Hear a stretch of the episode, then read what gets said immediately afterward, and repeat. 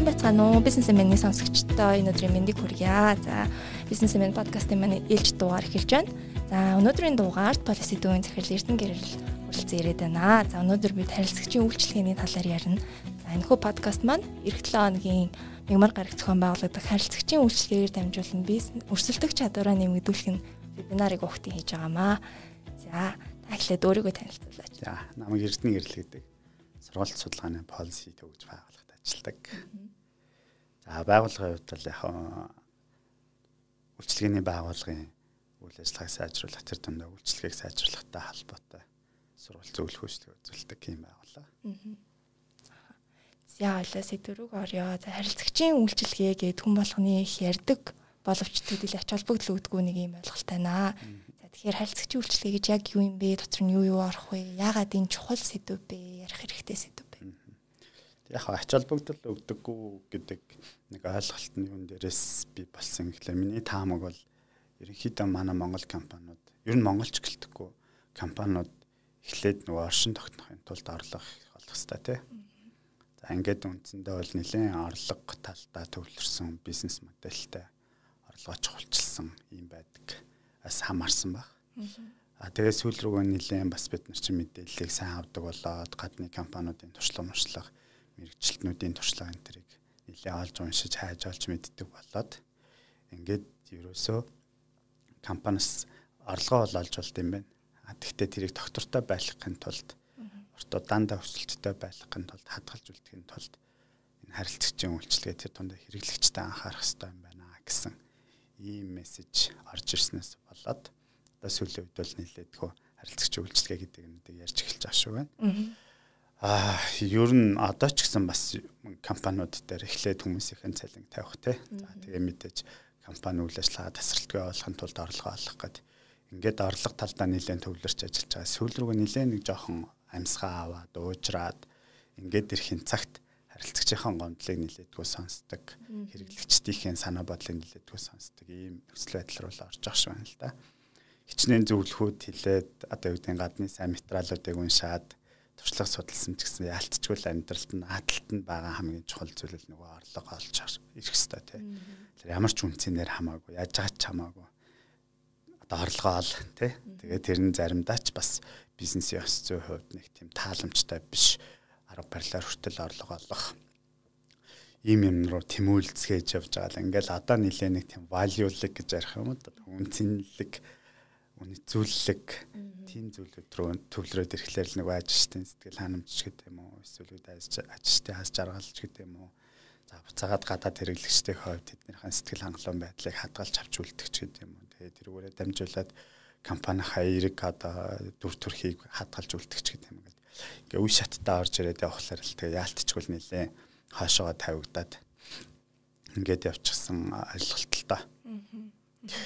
Тэгээд чухлыг үйл чухал бид рүү хэллээ. Яагаад чухлаа гэхлээр үндсэндээ бол компани доктортой орлогоо хийх өсөлтөө доктортой хадгалж авч үлдэхэд бол зайлшгүй шаардлагатай өөрийн гэсэн үн хэрэглэгчтэй үйлчлүүлэгчтэй харилцагчтай байх шаардлага үүсч эхэлж байгаа.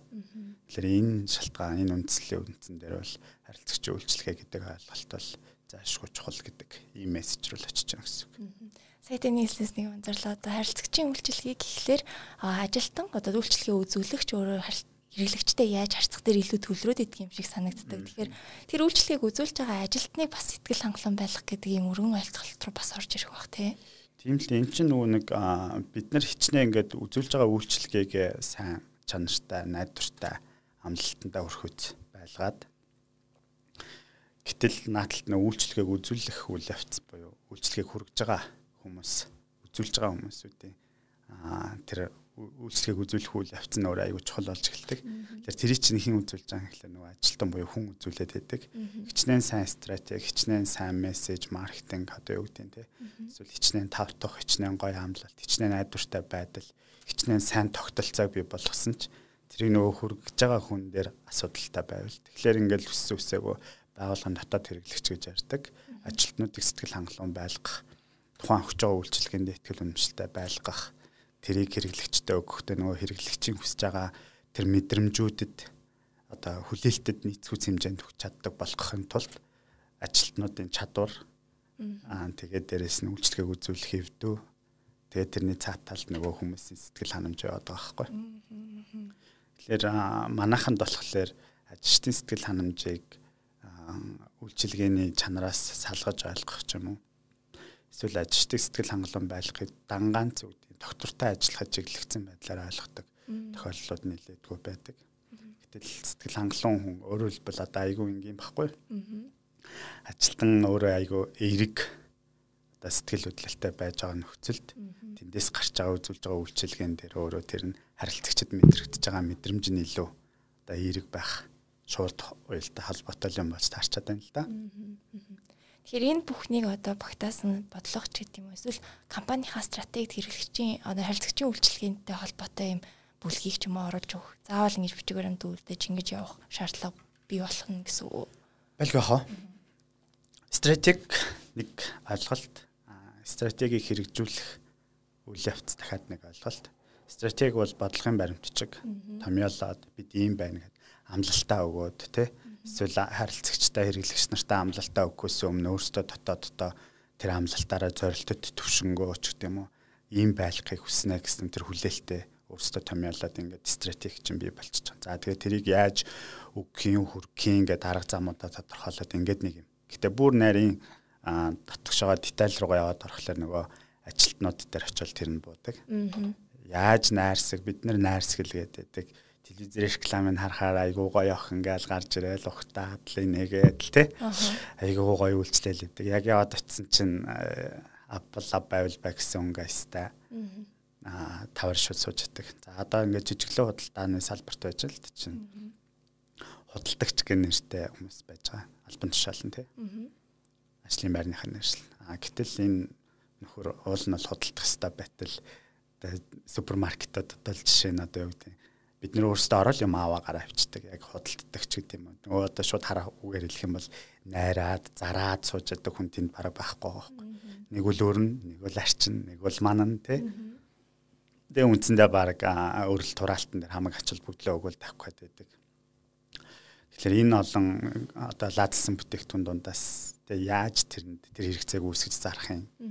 Аа супермаркетуудын ч гэдэм үү одоо заал зохион байгуулалт merchandising гэж ярьдаг одоо үүд өрөл тураалч гэдэг юм ингээд энэ юмнууд нь бол шинжлэх ухааны үндэслэлтэй юм а тавьчаад байдаг. Гэтэ тэр нь дангаараа хангалтгүй байна л да. Өөрөөр хэлбэл тэр хүний харааны төвшөнд нийцгүүц аваачаад тэр лангууны байршил дээр хоорондоо үз тараадтай боо юм болоод бараг найраад харилцагч нар чинь нөгөө түншүүд чинь нэг нэг нэг найраад хамгийн супер позишнд өөрсдийнхээ бараг тавих гад байдаг. Гэтэл тэнд нь зарж байгаа хүн гэдэг байхгүй хэрэгцээ үүсгэж чадчих байгаа хүн байхгүй хувцсны дэлгүүрлэр дэлгүүр дээр тавих гээд орчих манай одоо үүдээ Мишель чи нэг ганцаараа явж байгаад юм авт нэг хүнтэй зөвлөлдмөр санагддаг шүү дээ. Одоо энэ хувцс ямар байна? Ямар харагдаж байна? Гэтэл харамсалтай манай худалдагч нар өөрөө л мэд аль аль нь л тань гоё юм. Өөрөөр бол худалдаа хатгаач, найраатгаач аваач тавьсан болохоос хамт эргэлзээтгэж гэж аваач тавиаг байхгүй. Тэгэхээр яг ингээд энэ нэг юм цаатлын нюансууд яг процесс дээр байгаа. Энэ юмнууд бол айгүй чухал. Тэгээ ер нь яг хөө зүгээр байгууллагууд дээр миний анзаарэгддэг юм харилцагчийн үйлчилгээ гэхлээр нэг тал руугаа хит шуурсан буюу яг тэр нөгөө фронт сервис фронт дээр байгаа ажилтнууд. За яг яг хөө зүгээр салбарын мэрэгчлэтнүүд бол сервис деск центр гэж бас яриад байдаг.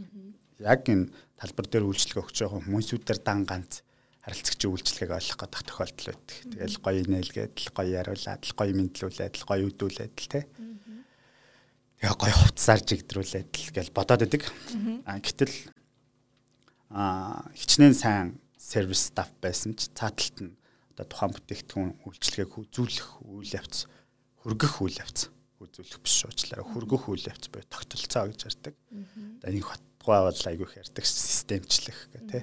Тэр процесс цаанаа их сайн хэрэглэгчийн хүлээлтэнд нийцгүүц хэмжээний байж чадахгүй байх юм бол хичнээн энд би гоё аашлаад хичнээн энд гоё байгаад сервер унсан л унсан тэгэл загнуулна тий.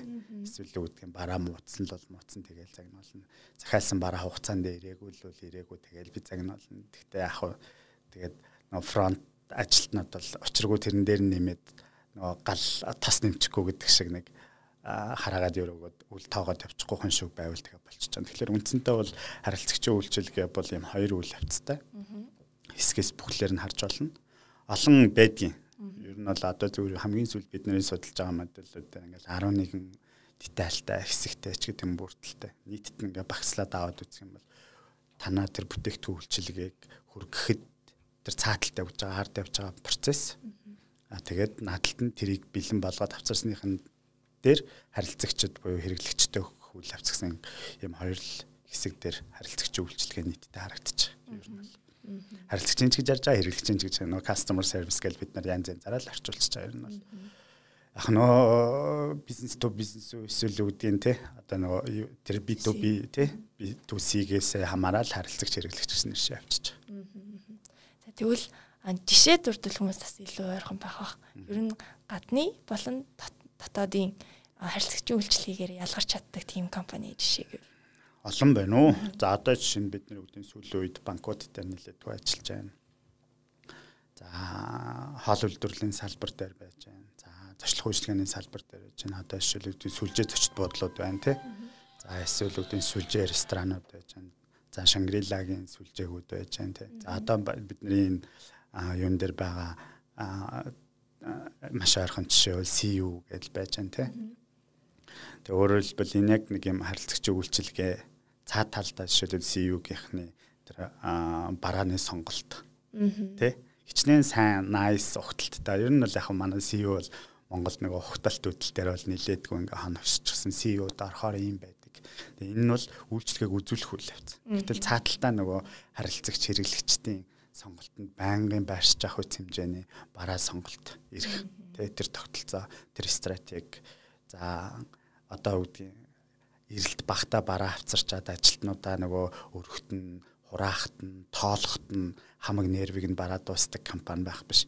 Одоо жинхнээсээ маш сайн одоо юу гэдгийг сонголтонд нь байдаг зөв сонголт бүхий бараануудаа авцраа тавьчихлаар ажилтнад тэдгэрт нэг ач холбогдол өгөхөөс илүүтэйгээр гол хэрэглэгчтэй илүү ач холбогдох боломжийг бүрэлдүүлж авах жишээ гих мэт маш олон.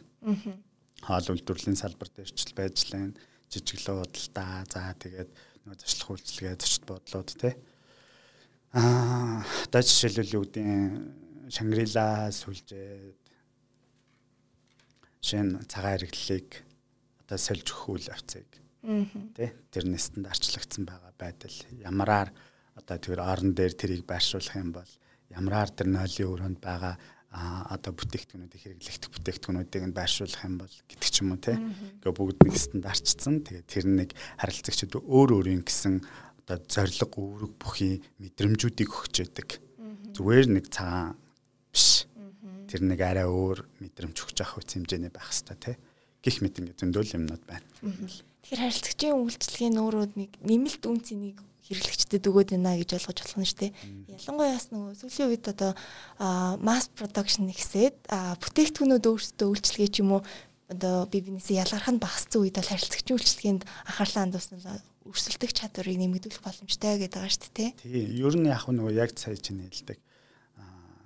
Технологийн ноу хаанууд бол учиргүй нэгнээс ялгархаа байж эхлээд Тэгээд чанарын хувьд бас бүгдээрээ ерөнхийдөө нэг төвшөнд аваачих гэж оролдож эхлээд дизайны хувьд бүгдээрээ нэг төвшөнд аваачих гэж оролдож эхлээд ингээд яваад эхлэнгүүт нэгнээсээ харьцангуй өрсөлдөхүйц давуу талтай ялгарх үйц давуу талтай болж чадах болоод эхлэнгүүт нөгөө харилцагчийн үйлчилгээ. Хоёрдугаарт харилцагчийн үйлчилгээ бол бүтээгдэхүүний бүтээгдэхүүн суурьтай өрсөлдөх давуу тал харьцангуй ялгарлыг бодох юм бол бага зарталтай. Гэтэ харилцагчид хэрэглэгчдэд шууд маш өндөр мэдрэмж төрүүлэх үз боломжтой тийм одоо хэрэгсэл واخгүй өрсөлдөөний. Одоо жишээлбэл үүдэн аа яг адилхан гар утаснууд яг адилхан гар утаснууд гэхдээ тэр гар утас дээрх одоо хэрэглээг хэн нь илүү сайн таниулж ойлгуулж мэдүүлж чадчихээн тий. За одоо жишээ нь ингээд нийгэм нийгэмчлээ дагаад нойргуудл гэдэг айгүй том асуудалтай болсон.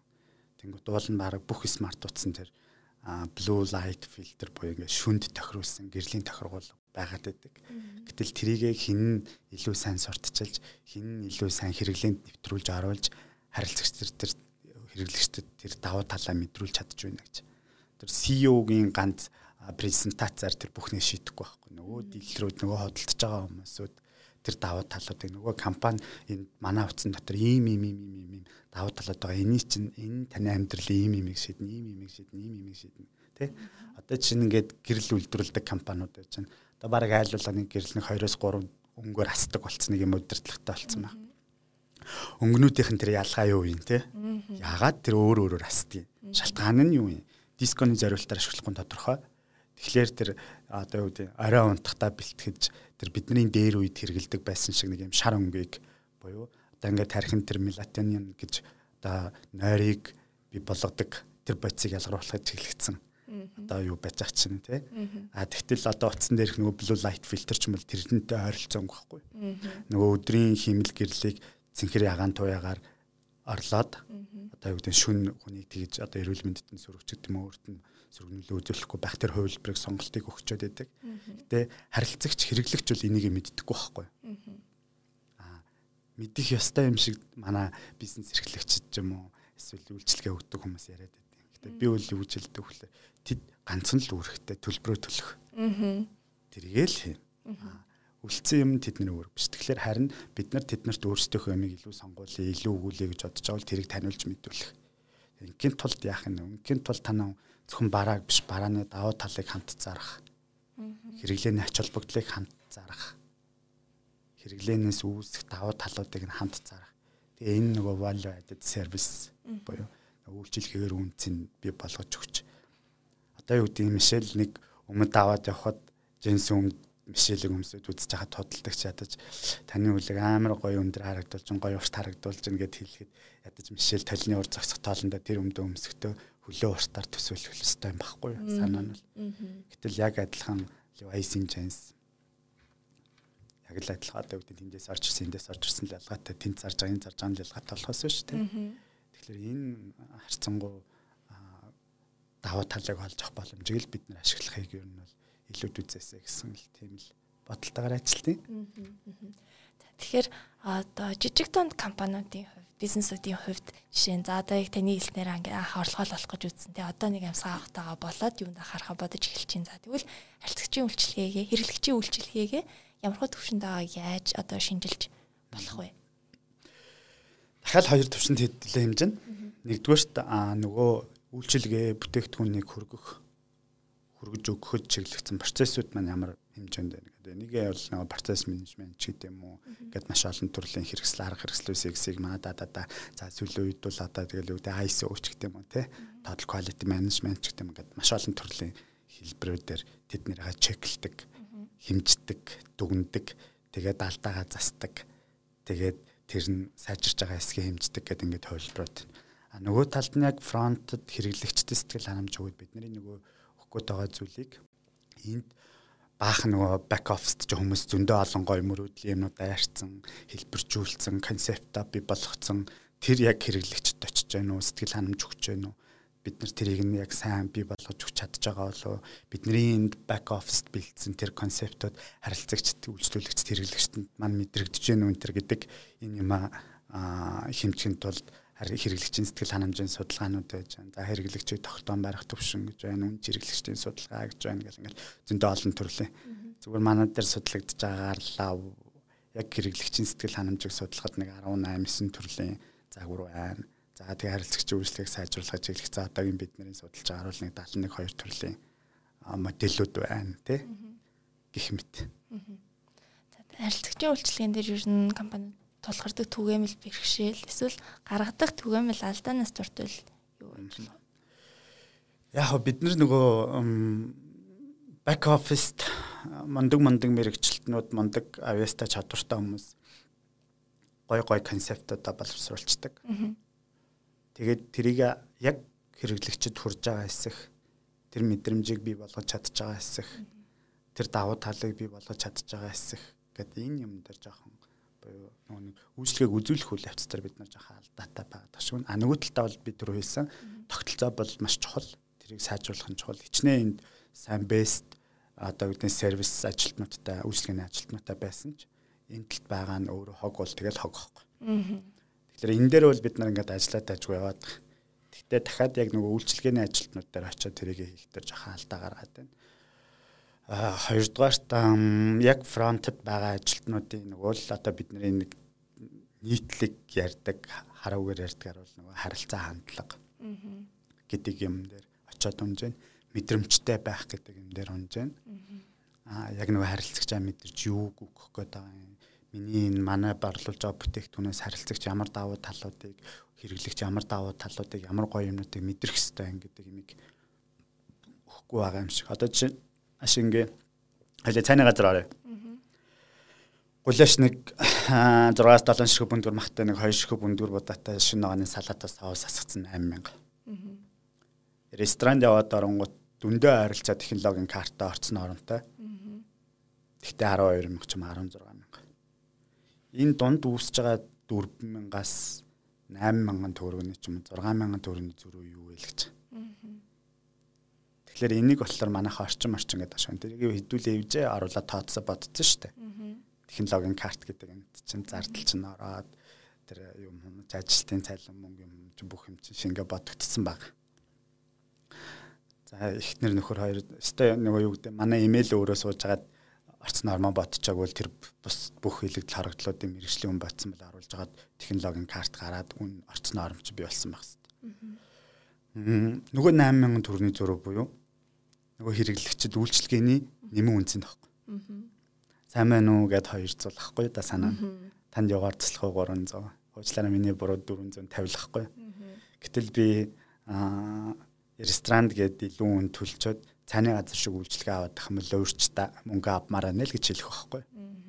Тэгэхээр энгийн ойлгомжтой зүйл нь юу гэхээр бидний өгөх гээд байгаа үн цэн хэрэглэгчтэй амлаж байгаа амлалт бодит байдал дээр тэн дээр очиж гэнэ үү мэдрэгдэж гэнэ үү тэр амлалт хүрж гэнэ зүгээр бид нар самбар дээр бичиж байгаа юм шиг байна. Найдвартай түн шиг байна. Найдвартай түн шиг гэдэг бид нар яаж л хэлэх тэр чинь үйлчлэгээр маань яаж л ирэх бүтээгдэхүүн дээр маань яаж л ирэх хэрэглэгчээ нэгдүгээр тавина. Тавьсныг яаж мэдэх? Хүндлэн яасныг хүндэлсэн тооц. Халамжлан яасныг халамжилсан тооц. Тэгэхээр ингээд бид нар зүгээр славгын төдий тэрийг авч тавьчаад тэгээд угаасаа мэдлэг ур чадварын хувьд бэлтгэгдээгүй байгаа хүмүүсүүдээ фронт дээр авч тавьчаад тэгээ мэдэрсэнгүү гэд. Уурлаад уурлаад байдаг тий анхаарсангүй гэж загнаад Тэгэхээр энэ бол ажиллуулагчдын буруу. Супервайзеруудын буруу, менежеруудын буруу, хангалттай тэдний буруу. Яагаад гэвэл энд байгаа хүмүүсээ ямар мэдлэгтэй, ямар боловсралтай, ямар туршлагатай хүн хацар тавьснаа бүгд мэдчихэж шээ.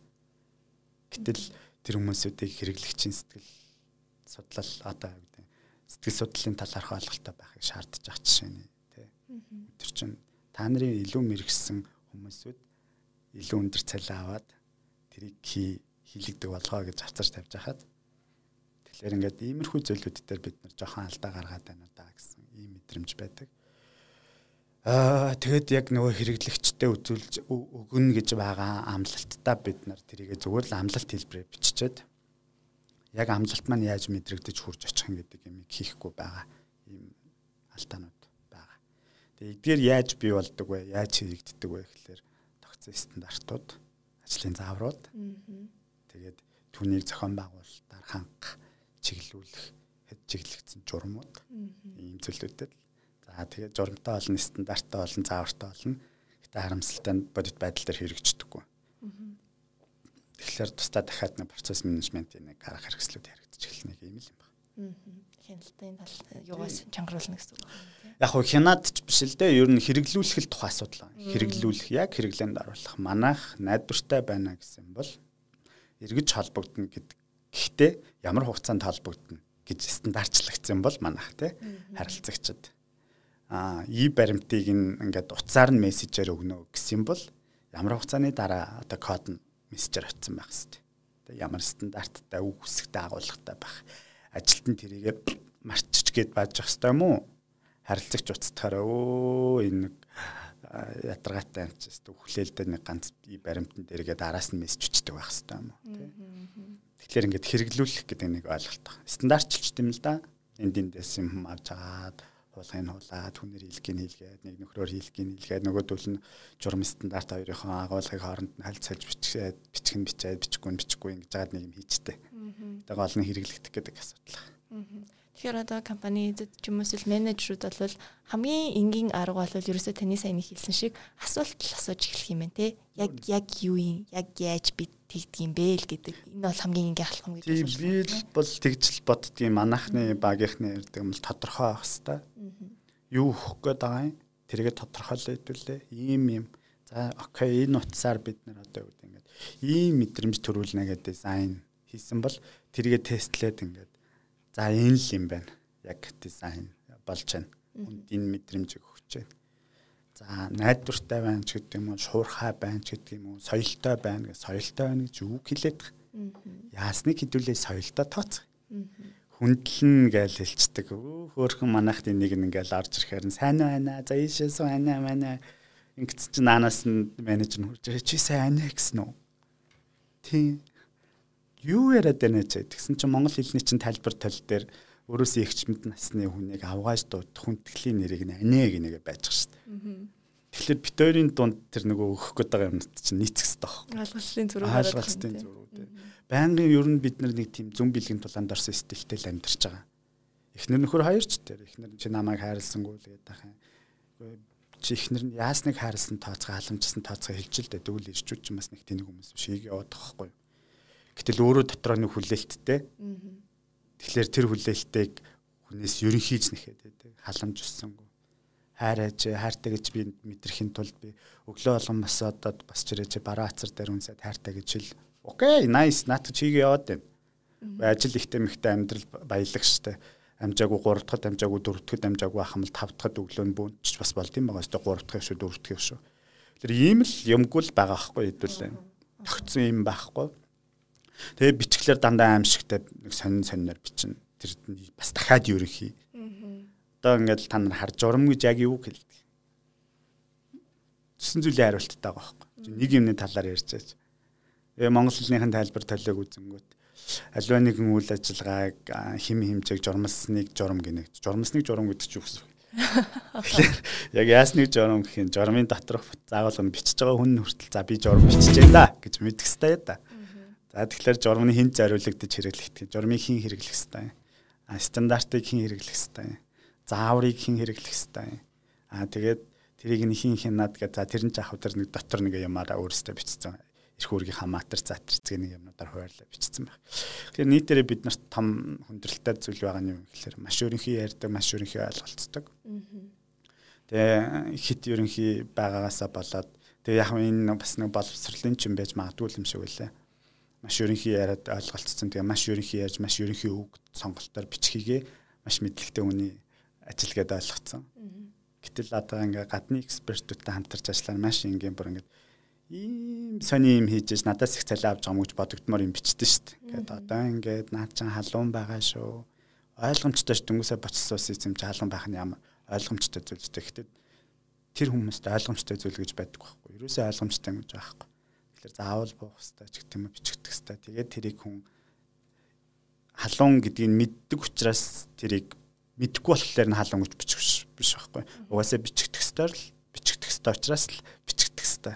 Шалгана их олон хүмүүс манайхан монголчууд ингээд итгэхгүй байгаа мó гэдэг шалгах гэхлээр үгүй нөө итгэхгүй байгаадаа би шалгах ёстой учраас шалгаж байгаа. Тэ? Яг л ингээд стандарт бол стандарт тэ 3 алхна гэсэн бол 3 алхна 4 алхна гэсэн бол 4 алхна гэдэг шиг ингээл болгоос сурчих юм бол нийтээрээ бид нэг хайтайхан дэжгүй дараагийн төвшин рүү гарахад болох гээд.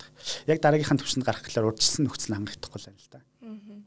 Сая таас ойлголт хүлээлтийн зөрүүлт гэж зөрөө гэж ярьлаа шүү дээ. Тэгэхээр одоо байгууллага нэг талаасаа за ингэн тэгнэ гэдэг тэдний хувь чанар ч гэдэг юм одоо ийм ийм ийм байдаг гин хэрэглэгчийн хувьд нөгөөд нь бас өөр байж магадгүй. Тэгэхээр хэрэглэгчийнхаа хүлээлтийг одоо байгууллагын чинь хүлээлттэй нийцж байгаа эсгийг яаж мэддэг вэ? Тэрийг тодорхойлоход одоо юу хэрэгтэй вэ? Тухайн бүтээгдэхүүн үйлчилгээний төвшөнд гэх юм уу? Тухайн бүтээгдэхүүн бүтээгдэхүүн үйлчилгээний хүрээнд нийтээр хүлээн зөвшөөрөгдсөн хүлээлт, нийтээр хүлээн зөвшөөрөгдсөн хэм хэмжээ, нийтээр хүлээн зөвшөөрөгдсөн чанар гэж ойлголтод байна. Нийтээр хүлээн зөвшөөрөгдсөн. Хаал бол юм байх хэвээр. Халуун хоол хүйтэн пив гэсэн бол халуун хоолтой хүйтэн пив байх хэвээр. Тэ? Тэгэхээр тэр нийтэр хүлээн зөвшөөрөгдсөн хэм хэмжээний тухайн бүтээгдэхүүн үйлчилгээний хатараас хамаарат өөр өөр. Хэрэглэгч тухайн бүтээгдэхүүнээс юу хүлээхээ мэдэхгүй байх тохиолдлууд олон. Аа тийм учраас тэдний юуг та нарт гоё юм бэ гэдгийг өгөх нь бизнесүүдийн бас үүрэг байхгүй. Тэгжээж тэд нарт тэр мдэггүй байгаа зүйлийг нь мэдрүүлж тэрийг сургана. Coca-Cola ч гэдэг юм те. Эсвэл пив мэдхгүй. Одоо сингүр те ийм амттай. Эсвэл нөгөө талд нь одоо юу гэдэг жалам харыг уухтай хин чи өөрийгөө эр хүмүүн мөн гэж анх бодож байгаа байхгүй. Энэ жалам хар бол эрчүүдийн ундаа гэж ижил тэгэл нэг жалам хар уухлаарэ аа би юу нэр хүн болсон. Тэгэхээр нөгөө тэр өөхөх гээд байгаа үн цэнүүдийг заримдаа бизнесүүд өөрсдөө бий болгож тодорхойлж тэрийг хэрэглэгчтэй суулгаж байгаа хэрэглэгч тэрэнд нь итгэх юм уу эсвэл тэрийг одоо хүлээн зөвшөөрөх юм уу ингээд бэлтгэгддэг ер нь Тэгэхээр яг юу юу чгүй өөрөө ч зариулсан юмгүй өрөөлөөс саналын авсан юмгүй нэг иймэрхүү байдлаар тэгэл яг нэг хаалал зарах гад байвал тэгэл дуусаа гэсэн. Тэгэл яг л нэг зочд бодолд оруулах гад байвал тэгэл дуусаа. Зочд бодол жишээлбэл хүний хувийн харан зай. Ямар ч хэрэгцээгээр зочд бодолд орж магадгүй. Гэтэ ямар ч хүн зочд бодлоор орохдоо ямар нэг айдсгүй, ямар нэг ингээд тавдахгүй байдал мэдрэхгүйгээр орох хэрэгтэй. Тэр нь ямар зорилгоор орж байгаа нь хинээч асуудал биш. Тэр зөвхөн хэрэглэгч өөрийнхөө төлөх хэрэгтэй юм төлөөл орох хэрэгтэй. Одоо харин тэнд гэж байгаа байхгүй. Тэнд ямар үйлчлэгээ хаалга нүдэл те юу болсон бол гарсан ч андуурч жахаа гэж байгаа байхгүй. Аа юу яриад байгаа бэ чи. Яхаар миний хаалгыг андуурч нүдтэй. Тэ хажуу талын өрөөнд хүмүүс дуулаад ах юм. Харин тийм. Ангаараа нийлж байгаа гинэ. Тэгээд би яах вэ? Тэгэхээр чи ингээл аа нөгөө бид нар тэр хэрэглэгч ер нь энэ зочд буудалд хүн юу мэдрэх гэж ирд. Юу мэдрэх хэвээр, юу мэдрээд гарах хэвээр. Нийтээр хүлээн зөвшөөрөгцөн. А нэмээд бид юу өгөх. Тэр чинь нийтээр гэдэг чинь бүгдээрнгийнх нь л хэвээр зүйлс гэсэн үг шүү дээ. Хэрэглэгч нь тэрийг хүсдэг, бизнесүүд нь тэрийг мэддэг одоо нөгөө харьцангуй давуу тал одоо нөгөө ялгарч байна байхгүй. Юуг нэмж өгчээж хүн зочд бодлаас ч юм уу ресторанаас ч юм уу караокенаас ч юм уу тий. Сая манай нөгөө гэрээхний очдаг шүдний имлэг дээр очлаа л. Тэгээ ингээ очсон. Би анх удаа тийм хараа баярлж байгаа байхгүй. Өөрийнхөө фейсбુક дээр постлаад цэвэр бал бохор балгаа хуваад хоёр айган тавьчих. Оо одоо эн чинь нөгөө анх ковид гарч ирэхээс эхлээл бид нар чинь нэг ярьсан шүү дээ гадаргуу дээр дамждаг ингэдэг тэгдэг. Тэгээ учиргүй ингээ манайхан ч өөрөөсөө маск зүүц үйлчлэгээнийхаа өөрөөсөө бэлэн өмссөн. Гэхдээ жуман амтны бүтээгдэхүүнд хүрсэн картанд хүрсэн бэлэгээрээ миний юм турж байгаа байхгүй. Тэгээ энэ одоо та намайг хамгаалаад байгаа мó өөрийгөө хамгаалаад байгаа юм. Ер нь яах гэж та маск зүүж. Тэ яах гэж та бэлэн өмсөж очоо ингээл кофе авах тоолондоо нэг тийм үлэнттэй ингээл нөгөө зуудаг тагийг маань аль хэсгээс нь барих нүгэ хараа сууж штэ тэгээд би заримдаа хэлдэг кофений газар дээр. Ой байж юм энэ за ингээл нанаас нэг селфитэг за ингээ аваад ингээд тар за окей. Чи дөнгөс сая түмэн үний одоо юу гэдгийг карт барьсан бэлэгээр миний 100 хэсгийг аваачаад ингэчлээ. Дарчлаа ч гэдэг. Тэгэхээр энэ нөгөө ингээд зохион байгуулалт тэгээд тэндээс яг харилцагч хэрэглэгч юуг мэдрэх хэвээр гэдэг юмнууд л мэдрэх хэрэгтэй энэ да. Нэх амар төвхтэй юм биш л дээ энэ чинь. Уул нь бол тийм учиргүй мэдлэг шаардаад идэг юм биш. Тэгэхээр та яг төрүүлжсэн front desk буюу яг тэр үйлчлэгийг үзүүлж байгаа хүмүүс энийг суулгах гэдэг. Энэ бол илүү менежерүүдийн үүрэг гэж та хэлж штэ тэр стандартжуулах. Өнөөс гадна сургууль зөвлөгөөч гэдэг юм эсвэл та яг хувийнхаа зүгээс тэнд ажиллаж байгаа хүмүүст э, юу гэж зөвлөх вэ? Өө яг үдэ бүгдээрингийн детальчж нэг бүрчлэн хар. Детальд чөтгөр бий гэж үг байдаг. Нэг бүрчлээр. Тэгээд тэрийг маш ивдүүтэй маш сайн хийдэг байх те. Тэгээд тэрийг маш тодорхойгоор хүмүүстэй зааж өгөх. Танилцуулж манилцуулдаг юм а одоо болох хэрэгтэй манай монголчууд. Журам гаргаад танилцсан ч гэж шиг хийж сурсан гэж гараа үсэх зурхлах хэрэгтэй байхгүй. Танилцаад яадгийн тэр чинь За наатахаа нэг сургалт оргоол нэг удаагийн сургалт ороод тэгэл суперменүүд болгож гаргаж ирэх гээл тийм сонир хүлээлттэй байхаа бол тэрийг тогтмол явуул. Хоёрдугаарт үйлчилгээнд дээр байгаа хүмүүсүүд ер нь зөвөр хүндрэлтнийг түүхэндээ хамгийн ингээ хэдэн 100 хэдэн зууны турш хэдэн мянган жилийн турш хамгийн хүчтэй хөдөлгөж байсан зүйл бол албатлагаа арга хэрэгсэл шүү дээ. Тэгэхээр тэр энэ талд нь софт байдлаар явах нь нөгөө талд нь албатаж тэргээд ихтэй мэдээж дарамт байдлаар мэдрүүлэх биш. Тэ? Хувийн өнцгөөс харах биш. Яг чи ингээд 7 хоногийн дараа 7 хоног болгон чи ийм зүйлийн талаар шалгалдаг байна. Чаддаг байсан ч үгүй чадахгүй болохоор ч авч байгаа юм биш. Чамд дүн тавих гэж байгаа юм биш. Зүгээр л авах хэрэгтэй учраас л авч байгаа. Тэгээ эн чинь ингээд тодорхой хугацааны дараа хүн өөрөөдөө зохиомлоор албадлагын мэдрэмжийг бий болгоод ингээд тэрийгэ хийсээр аваад эцэст нь юу болж байгаа гэхээр хабит. Зуршил. Их олон хүмүүс ингээд мэдрэхийг хүсээд ухамсарлахыг хүсээд ойлгохыг хүсээд байгаа нь тийм байдгүй маа. Сэтгэл судлал уншдаг хүмүүс, мэддэг хүмүүс, судалдаг хүмүүс агуул тийм байдгүй маа. Тэгэхээр тэр ямар нэгэн хэмжээгээр яах хэрэгтэй гэхээр хабит болохын тулд тодорхой давтамжтай гэдэг нь сурчаар нь хаяах биш тэр байнга л явж байгаа процесс. Тэгээд тэрийг байгуулгын нэг дотоос соёл болгоо хувиргах хэрэгтэй. Тэгээ хүмүүс нь тэрийгэ хийхдээ угаасаа л байдаг зүйл мэтэр л хийдэг болчих хэвээр. Тэгэхээр бүх зүйл анхлаад нөө эсэргүүцэлтэй тулна. Физикийн хөлөнчл байгаа зү. Ямар нэгэн зүйлд ямар нэгэн хүч тодорхой хугацаанд үйлчлэх гээд эхлэхээр анхны гаргаж ирсэн хүчнээс тодорхой хугацааны дараа баг хүч зарцуулаад тэр үйлдэлийг хийж яадаг энерги зарцуулж яадаг. Тэр яг үнэтэй л ижлэх юм байхгүй. Тэгэхээр бизнесийн компаниудад би юу ялангуяа үйлчлэгийг хариуцсан хүмүүст бол юу хэлхийг хүсдэг вэ гэхээр тогтмол хийлэг, тогтмол сурга, тогтмол сурга. Тэгтээ маш тодорхойгоор сурга. Ямар нэг юм гоё ярьдаг ах их завцарж тавих гад хэрэггүй. Наад чинь байгалийн хууль үйлчилж байгаа. Тэнд ямар ч лектор хэрэггүй. Яг байгалийн хуулинд нийцсэн үйлдэл хэрэгтэй. Ухамсарлуулна энэ гэж байгаа тийм байхгүй. Ямар хүн жолооны курс сууж байхдаа тоормзыг яг ингэж гიშгэн гэж ухамсарл сурдیں۔ Хабит тохгүй. Зуршил болдог. Нөхцөл дээр флекс. Нөгөө мэдлэх, ойлгоод өгөө, жаагаа тарилцагчтай мэдлэхгүй байгаа. Хабит нөхцөл дээр флекс болох хэвээр. Хараал харилцаг сайн байна уу? Эндээс нь хараал сайн байна уу? Одтыг ойлгоно гэхлээр би бодглоо. За над руу харах гэж байна, харах гэж байна, харах гэж байна. Харлаа сайн байна уу? Нэг ийм л бодоод байгаа надад. Ийм байхгүй байхгүй. Тэгэхээр чи энэ чинь хүн болгоны хувьд өөр өөр хэрэгжинэ хүн болгоны хувьд мэдрэмж өөр хүн болгоны хувьд туршлага өөр хүн болгоны хувьд ур чадвар өөр. Дэмжраас энэ өөр өөр мэдрэмж өөр өөр туршлагуудыг нэг дор байлгах гэж байгаа бол тэд нэрийг ядаж харцангуй нэг төвшөнд аваачихын тулд нөгөө стандарт нөгөө журам нөгөө зааврууд. Тэгээд түүнийг нь тасралтгүй хянах тэгээд үнэлэх тэгээд итвчүүлэх гэдэг л юмнууд явж. За эсвэл асуулт. Хэцүү хэрэглэгчд гээд ямар ч үед байна те. Хэцүү хэрэглэгчтэй харилцах стратеги байдаг гэж би сонсч байсан бодлого байдаг. Тэгэхээр энэ энэ дээр хэцүү хэрэглэгчд Нөө ер нь бол хандлыг тэд нартай ажиллахад нэг их төвхтэй юм юм гэхэлэр бүгд өөр өөр тайп өөр өөр хэрэгцээнүүд дээр тулгуурлаж хэцүү хэрэглэж болдог байхгүй. Зүгээр л маягтай энтер гэдэг бол зүгээр л төрөмгийн энтер гэдэг нэг юм. Яг хэцүү хэрэглэгчд бол ямар хэвтэй ямар шинж тэмдэгтэй төвлөр тэд нар юу ч хэлсэн сонсдгоо. Тэд нар юу ч хэлсэн хүлийн зөвшөөрдөг. Тэд нар юу ч хэлсэн ойлгодгүй. Тэд нар ямар ч хөлбөр санал хөлбөр санал болгосон компанид маш их хэмжээний хохирол учруулж аж тайвширдаг тийм хүмүүс байдаг байхгүй.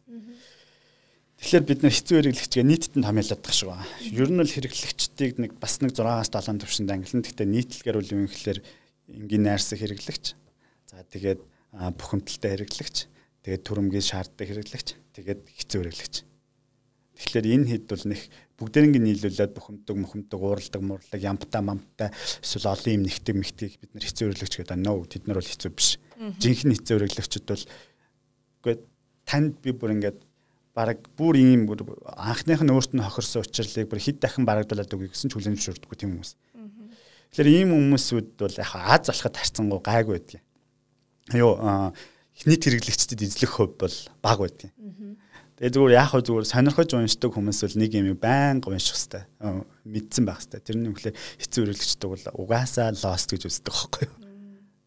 алдах хэвээр зохистой хувь. Тэр угаасаа алдагддаг.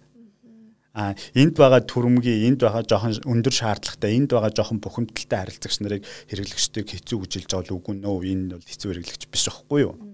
А жинхэнэ хэцүү хэрэглэгч нар бол юу ч хүлээн зөвшөөрдөггүй юм байна. Тэгээ тийм хэрэглэгч нар бол ерөнхийдөө ингээд судалгаануудыг уншаад үзэх юм бол ойролцоогоор нэг 2 3% орчим хэрэглэгчдийг эзэлдэг а тэдний зарим нь бүр зориудын хэцүү хэрэглэгч нар буюу зориудаар тавигдсан одоо тухайн бизнесийг өрсөлдөх жоо мох харагдуулахад чиглэгдсэн тийм юунууд байдаг. Аа сүүлийн үед судалгаанууд дээрээс тухайн компани бүтээгдэхүүн үйлчилгээг хэрхэн авах талаарх мэдлэггүй аа соёлт нь суралцаагүйгээс болоод тэгээ эвгүй байдалд орсон тийм харилцагч хэрэглэгчдийг бас жоохон юу гэж тооцож эхэлж байна. Хэцүү хэрэглэгчийн англи руу шинж чанар руу оруулж эхэлж байна. Яагаад гэвэл тэд нарт маш том үнэт зүйлийн сэтгэл зүйн тийм хүнд мэдрэмж төрж байгаа. Одоо жишээ нь нүгд ингээ манай Монгол хэрэглэгчид энэ convenience дэлгүүрүүдээр ороод өөртөө үйлчлэх. Тэгээ зарим нь анзаарахгүй юм хүн бодож авч жагаад нөгөө бэлэн гомонгаа аваачаад шар доктор гэдэг юмны дараа аваачаад хийждэг ч юм уу те. Тэгэл яг эндээс ингээл яана зарим нь л өстой уучлаарай би ингэчлээ. Зарим нь л ингээл энийг надад хэлсэнгүү гэл ингэдэг ч юм уу те. Тэгэхээр ингээл буцаал нөгөө талд нь харахаар хэрэглэх сурсан байх албагүй. Албагүй. Бүр бүгд ойлгох хэрэгтэй манайхаа өөрсдөө тэгж тайвшруулж бодох гэдэг. Манайхаа өөрсдөө тэнэг, өөрсдөө үйлчлэг авч сураг, өөрсдөө бүдүүлэг, өөрсдөө нахаалны анхнаасаа кофе ууж төрсөн гэж байхгүй учраас энэ кофе шопод дүнгэж яг ингээл анх кофе шопод нилээ хүчтэй гарч иж байгаа тийм байдаг гэсэн. Зүгээр л ингээд орж ирээ сандал бүглээ суугаадах юм. Та нар санаж байгаа бол нэг аль компани хөлөө нэг тийм реклам хийсэн байсан шүү дээ. Нөгөө Wi-Fi код чи үлээ тэгсэн чи кофега ав. Аха. Тэ? Тэгснэ аа гэ кофега авсан авчаад авсныхаа дараа Wi-Fi чин код юу үлээ гэж кофега ав. Нөгөө код нь кофега авахгүй зүгээр эндээс ямар мессеж өгөх гэдэг юм. Тэгэхээр таавал энэ дотор худалдаа авалт хийчихэд суудсан шүү. Тэ? Аа нөгөө талаас зарим экспертүүд танилцуулдаг. Та нар ирээдүйн тийм аргумент гаргаж ирдэг л дээ. Та нар ирээдүйн хэрэглэгчээ бэлдэж байгаа маа. Сууж хахад яачаад байгаа нөгөө боож өглөө юу гэдэг шиг тий. Аа тэгэхээр ингээл эн чинь нөгөө ширээний эргэлт мэргэлт чи юмнууд ингээ тодорхой ойлголтууд байж байгаа. Тэгэхээр хэрэглэгчтэй сургах иймэрхүү байдал аа тэгээд сургацсан байх байдал тэгээд энд ханд хандлагууд тэгэл бас тус тустай бид нар бодхосоор аргагүй зүйлсүүд л. Аа.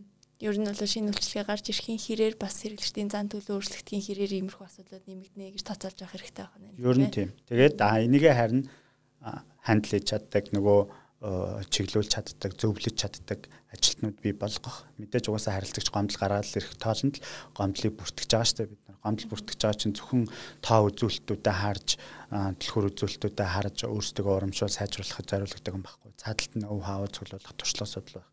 Тэ жишээлбэл үүдээ ингээл одоо банк руу ч гэдэг юм уу одоо оператор компани руу ч гэдэг юм холбогдол зарим харилцагч нар хэрэглэснээр чинь тэгдэж шүү дээ.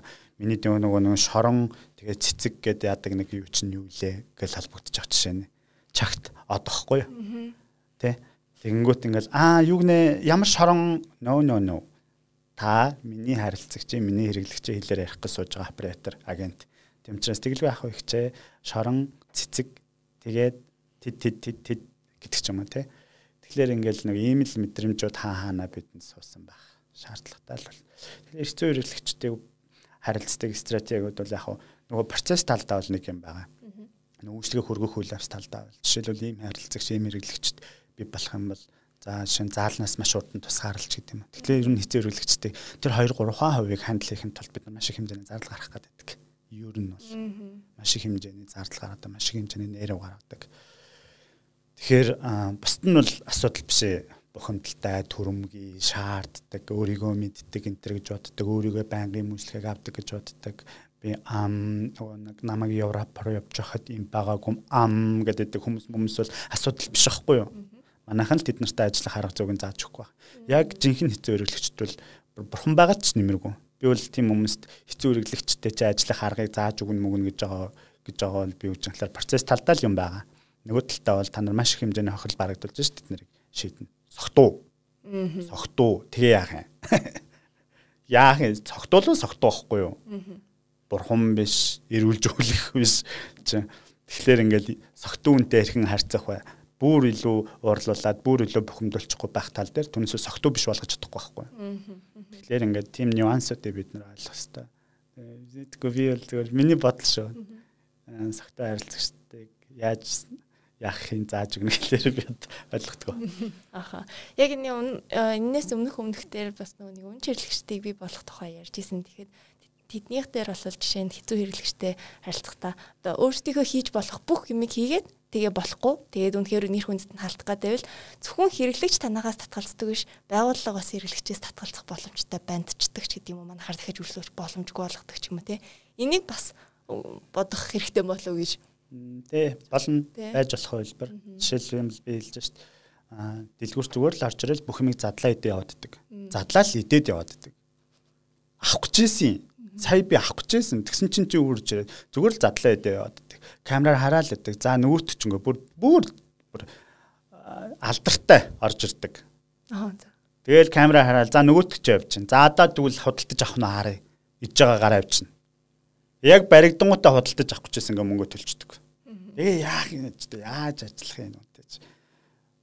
Тэгэхээр одоо сүүлдээ бид нар бүдүүн баргаар тавьж байгаа өстэй. Хулгаач. Хан дээр хадж байгаа өстэй. Тэгэхээр зарим тохиолдолд татгалзаж болно. Ер нь яг хөө бид нар ингээд ингэж хэлэх нь буруулах л та. Гэхдээ заавал бүгдэд хүрэх албагүй байхгүй. Бүгдэд хүрэх албагүй байхгүй. За баярлаа. За та бүхэн хэрвээ яг энэ сэдвээр илүү дэлгэрэнгүй нарийн практик талаас нь суралцъя гэвэл эх 7 оны мемор гараг зохион байгуулах харилцагчийн үйлчлэгийг дамжуулан өрсөлдөх чадвараа нэмэгдүүлэхэд вебинарт оролцоорой. Баярлалаа.